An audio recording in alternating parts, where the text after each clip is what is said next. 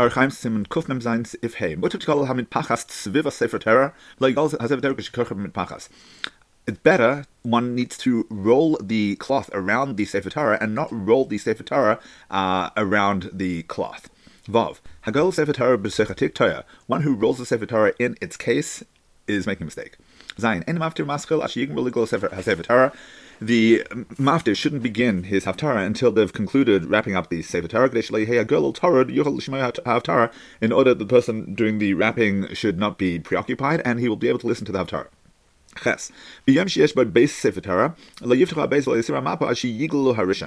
On a day when there are two Sefer Torah, you shouldn't open the second one, nor even remove the cloth from upon it, the cover, until you finish wrapping the first. Says Rama, and we don't remove the first until we've placed the second on the table, on the bima, so that they shouldn't remove their thoughts from the mitzvah. And they take out both Sefer Torah from the ark together, and they hold on to the second until after they've finished reading the first. The chazan should not take the cloth off the bima. Says the Shulchan Aruch, the chazan shouldn't remove the cloth from the bima all the entire time that the tzibur is in shul. Says Rama Pirish Rashi, Rashi explains that they were accustomed to bring a sefer Torah from another place, where it was kept, and it was a bother for the congregation to leave it there. The congregation shouldn't leave shul until they cover the Sefer Torah. Members of the congregation may not leave shul until they put the Torah away. Says the Rama, but if only one person is leaving, there's no concern. If they put the Torah away in a different room, if the shul only has one entrance,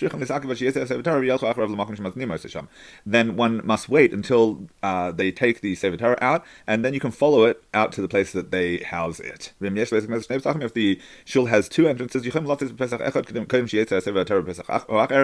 go out of one exit before the Sefer Torah goes through the other one, and as long as you follow the Sefer Torah and accompany it to the place that they are housing it. And in places that the Torah is put away in the ark, the Aron Kodesh and the Shul, it's a mitzvah for anyone who is that it's passing by to accompany it to before the Aron Kodesh, where they're going to place it. Similarly, the person who does Gelilah or Hagba, who's holding it, should follow the Sefer Torah until before the Ark. But and stand there until they place the Torah back in its place. And that's the custom for the person who does Hagba, who is the main person of the mitzvah of Gelilah, of wrapping up the Torah, as was explained. And some have written that we bring the small children to kiss the Torah, in order to endear the mitzvah and make them enthusiastic, and that's our custom. The laws of shul. The building of a shul, and that it should be tall. The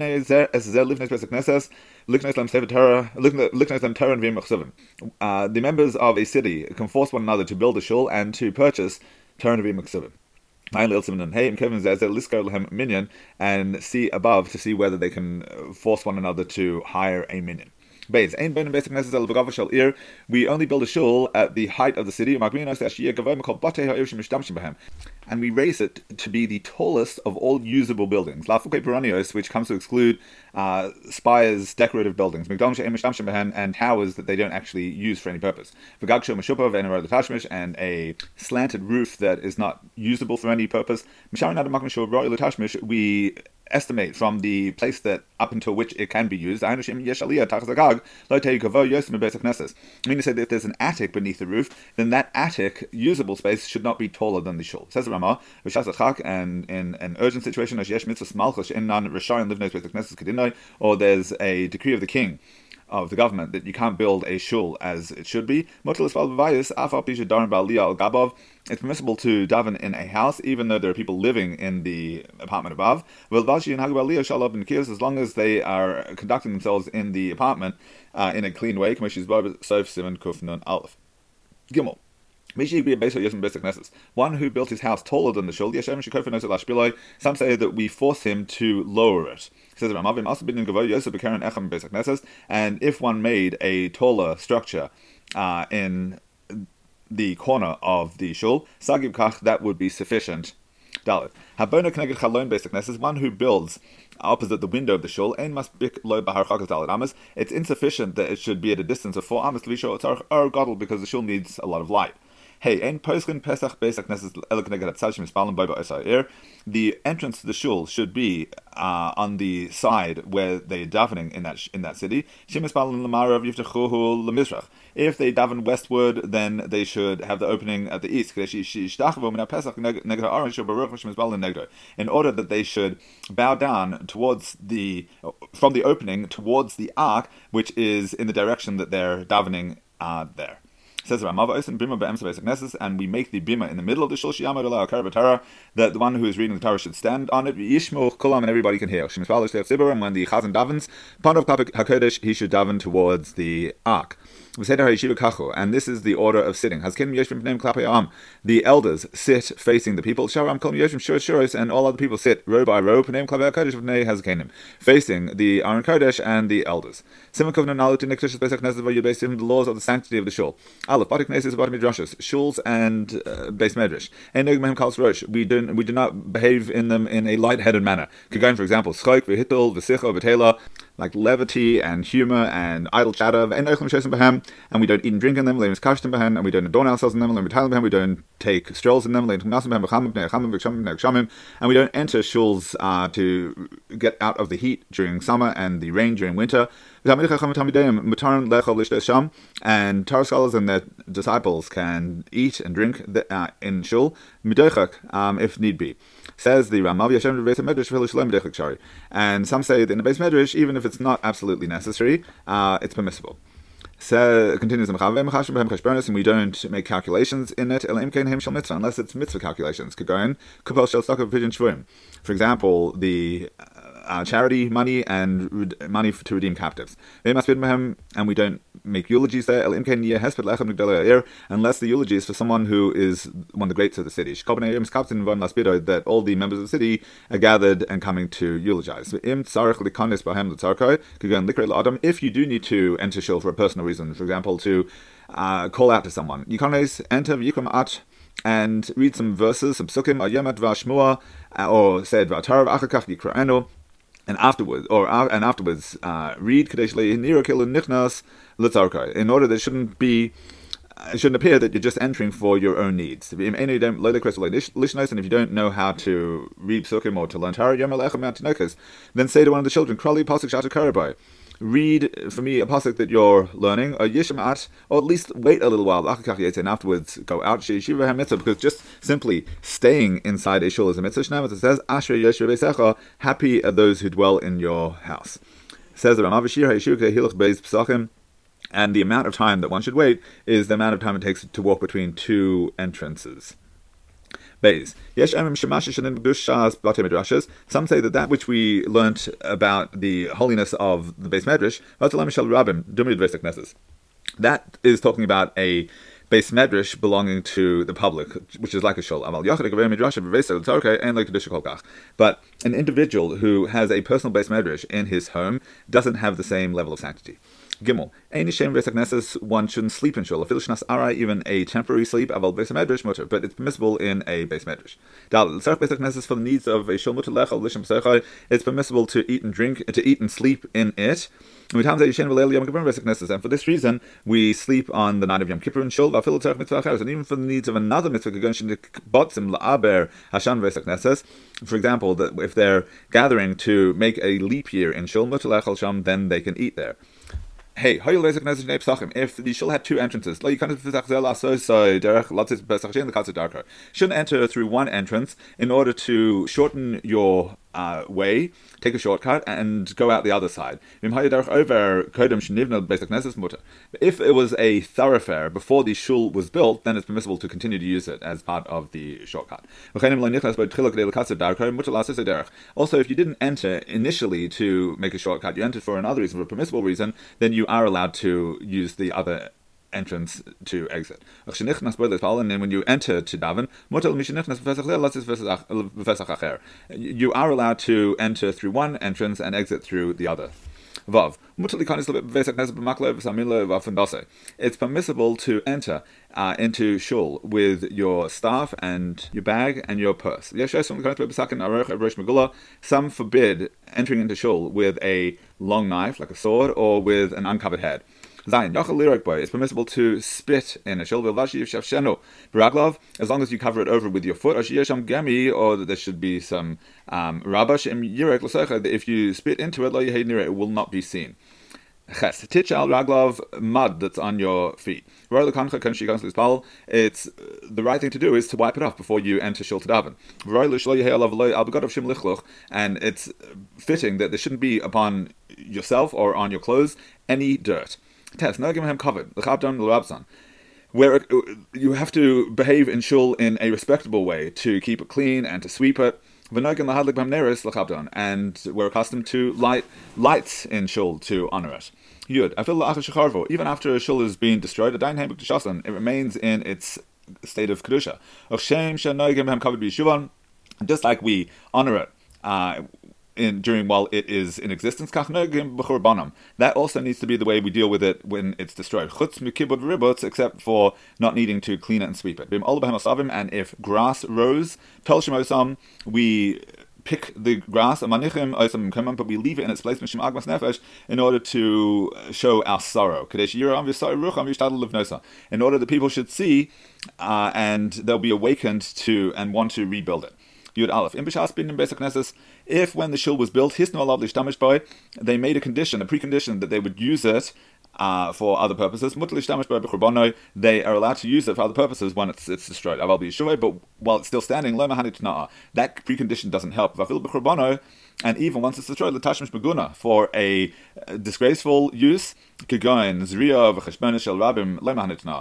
example, planting and making public accounts, even a precondition doesn't help. But when we're talking about with shuls in the diaspora,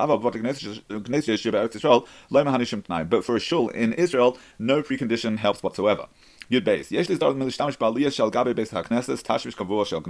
One must take care not to use attics or apartments that are above shuls for a disgraceful practice, like to sleep there, or all other uses. There's a doubt as to whether you're allowed to engage in relations there.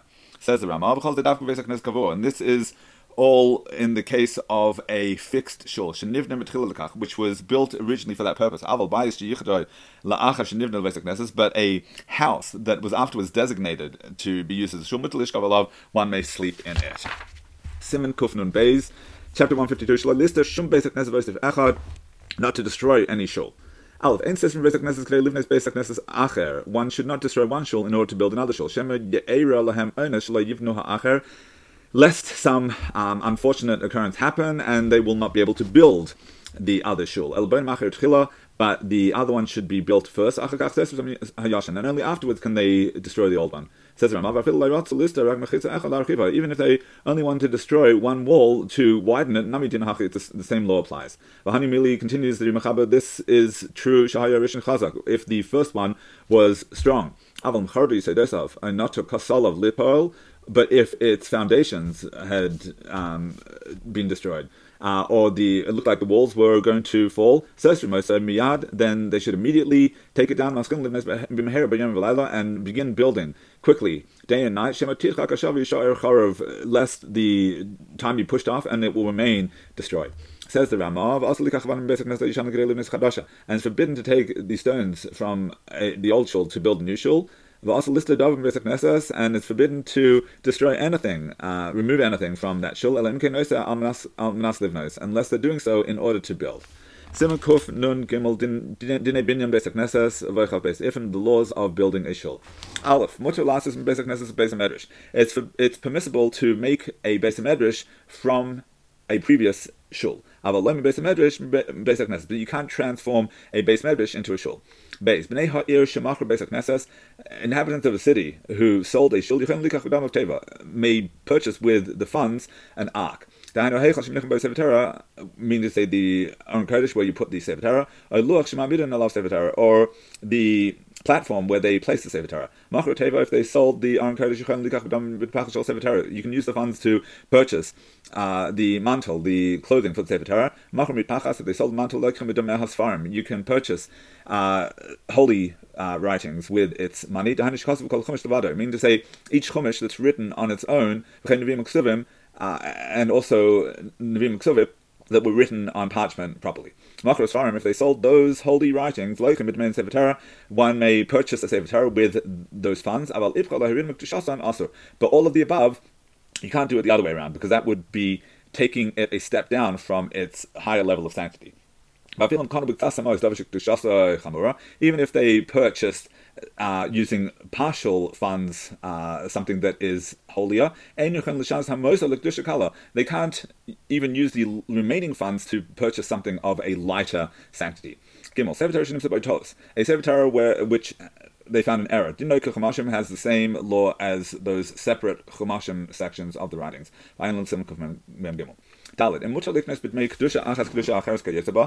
If it's permissible to go horizontally and purchase something on the same level of Kedusha that you've sold, some forbid and some permit. Hey, if they raise money to build a shul or a Beis Medrash, or to purchase an ark or a mantle or a Sefer Torah, and then they want to change the designation for that which they raised, they can only go up a step in holiness. But if they had done something from that which they raised for, then the leftover funds they can use for any purpose they need. And if,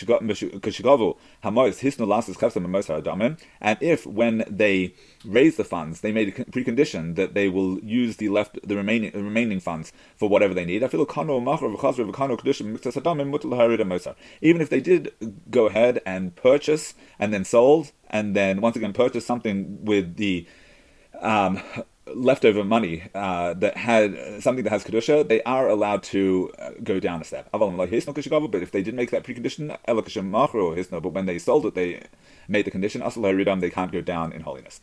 And if they purchased with these funds wood and stones, then the holiness of the funds is now transferred to the wood and stones. And it can only be used for a greater holiness. If they brought wood and stones for the needs of building a shul, if it reached the hand of the Gabbai, it's forbidden to change its status.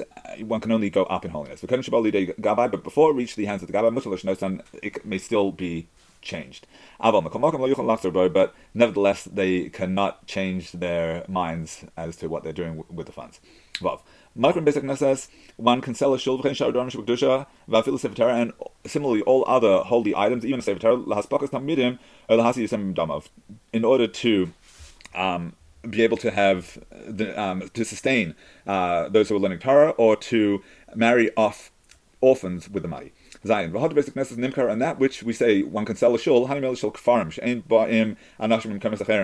only a shul in a village where people don't generally come from other places to daven, because that shul was only made for the villagers themselves.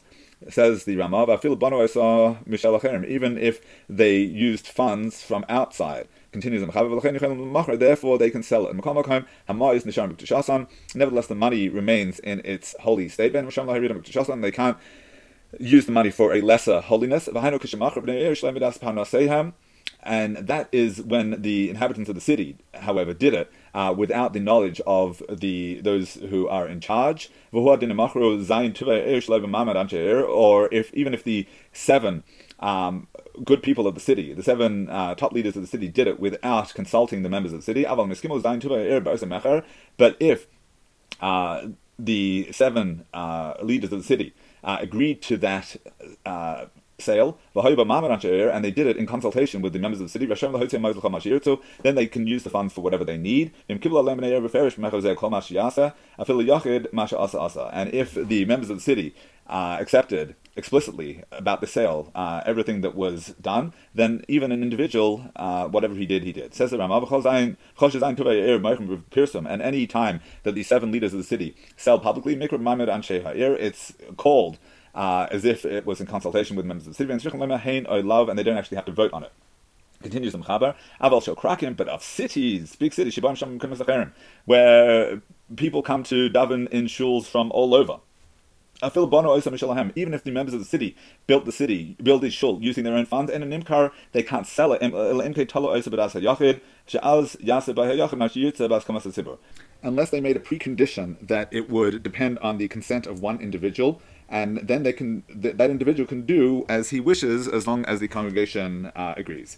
And same thing applies to all items of holiness that were mentioned here, because all are drawn after the laws of the shul. Says the Rambam, if an individual built a shul and gave it to the community, it has the same law as a shul of a congregation. But if he left any personal authority in the agreement, it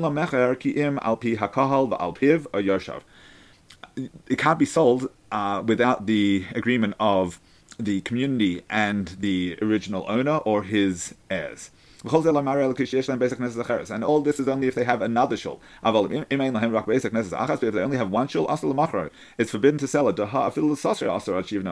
because even to destroy it would be forbidden until they build another one. Any holy matter that was sold and it was permitted to transfer its status, one needn't make any announcement about it, and there's no concern about selling it above the right price. But something that is forbidden to change it to a lighter level of sanctity needs to be announced. If they bought a regular house, and afterwards they sanctified it to use it as a shul, its law is as that of a shul, but it doesn't become holy until they actually davened in it. But if they built it for the purpose of a shul,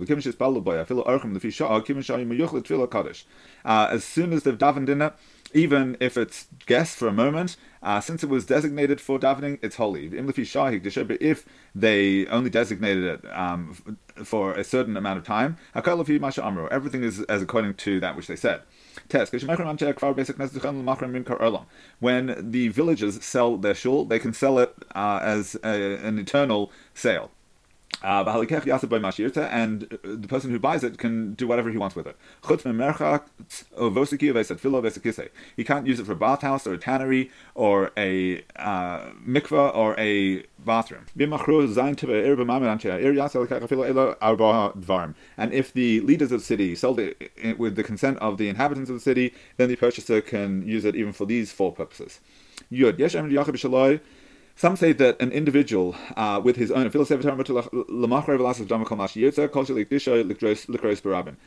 it's his own Sefer Torah, he can sell it and use its funds for anything he wants, as long as he has not sanctified it for public reading. And some forbid it, unless he needs the funds to learn Torah or to get married.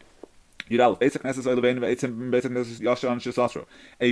or bricks and wood from an old shul that they destroyed, they can give it as a gift, because if they were not receiving any benefit from it, they wouldn't be giving it, and so it's like it is a sale. They can also switch it out with others, and then they can be used for mundane purpose. But they can't use it to rent out or as a collateral, or to lend it out, even with the authority of the seven leaders of the city, because they are still in their state of holiness, because there's no other substitute for the sanctity to rest on. shasan. That's only in a way that it degrades it from its level of sanctity. But you can lend even a Sefer Torah if you intend to read from it, and even if it's from a group of people to an individual. Someone who has a condition with the congregation, that only he or his descendants can build a shul, and he can't sell this right to another person. If they collected funds to build a shul, and then a mitzvah matter arose, they can use the funds for it. If they purchased stones and beams, they should not sell it for a mitzvah purpose. The only one is for redemption of captives. Even though they brought the stones and they set them in place, and the beams, and they already got them ready, and everything is prepared for the building of the shul, they can sell it all to redeem captives only. If they've actually finished building the shul, they shouldn't sell the shul, but they should make another fundraiser for the redemption from the community. Yudalit. Ruvain Sha'amar, if Ruvain said, I'm donating this piece of land to build a shul, but the Gentile authorities didn't allow them to build a shul, and so the people say, well, let's build a yeshiva on the land. But Reuven says, that wasn't my pledge. Reuven cannot go back on his word. And if Reuven didn't live there, they could change the designation. But if he does live there, they cannot change the designation if he's standing there shouting about his original proposal. Unless there is a great Talmid Chacham in the city, because then everything goes according to what he decides. Says the Rama, and the 7 leaders of the city are the equivalent of that one gadol in the city. A person cannot prohibit his portion of the shul or the Svarim, and if he issued a declaration saying that nobody else may use his portion, it's meaningless. Someone who lent his house to the shul, and then he has a fight with a member of the congregation, he can't forbid that one person to use his property unless he decided that the whole community couldn't. Says Rama, and that's only if he lent it originally without any specification. But if he originally made a condition that any time that he wants to object, he can do so, or he didn't lend it explicitly, but he just allowed them to enter his house, then he has the ability to object to whoever he wants. Someone who had a shul in his house for a long time, the congregation can't then change to a different house. Some say that the holy utensils of silver that they would bring constantly to the shul for the festivals, they cannot then use them for a mundane purpose and sell them. And the community is able to seize them and make sure that they continue to be used for a holy purpose after the death of the donor. Some say that if after the death of a certain person they found something written that he had donated utensils, but there's no witnesses to the document and he didn't hand it over to the congregation, nonetheless, the designation is still for the shul, even though we don't know if he had completed his designation and he hadn't changed his mind. There are those that say that a Sefer Torah that had the presumption that it belonged to Ruvain's family, the congregation cannot take it from him. We shouldn't take clothes coats that a regular person had used l'tashmish kedusha for a holy purpose. Says Rama, it's forbidden to use the exchange of a harlot or the sale of a dog for a mitzvah purpose. Like a shul or a sefer Torah, and that's only from the exchange itself. If money, which is fungible, was used, then you can purchase a mitzvah item with it. And it's not called harlot ela iser erva, only for a forbidden intimate relation. But if they were unmarried women who had engaged in immoral acts and then donated something, we can accept their donation. Chav Beis, Adam Shuragel B'Shem Mitzvah, someone who is accustomed to do any particular mitzvah, could go in glila. For example, he always gets glila, Era Onis Oni, and then something beyond his control happened to him, or he became poor, and then the congregation gave the mitzvah to someone else, and then afterwards he became rich again, and he wants to get his mitzvah back.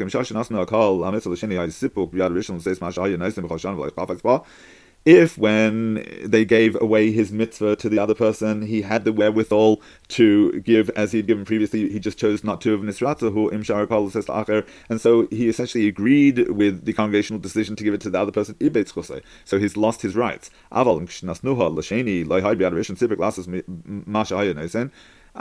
if when they gave it to the second person, the first person didn't have the wherewithal to give what he used to, but now he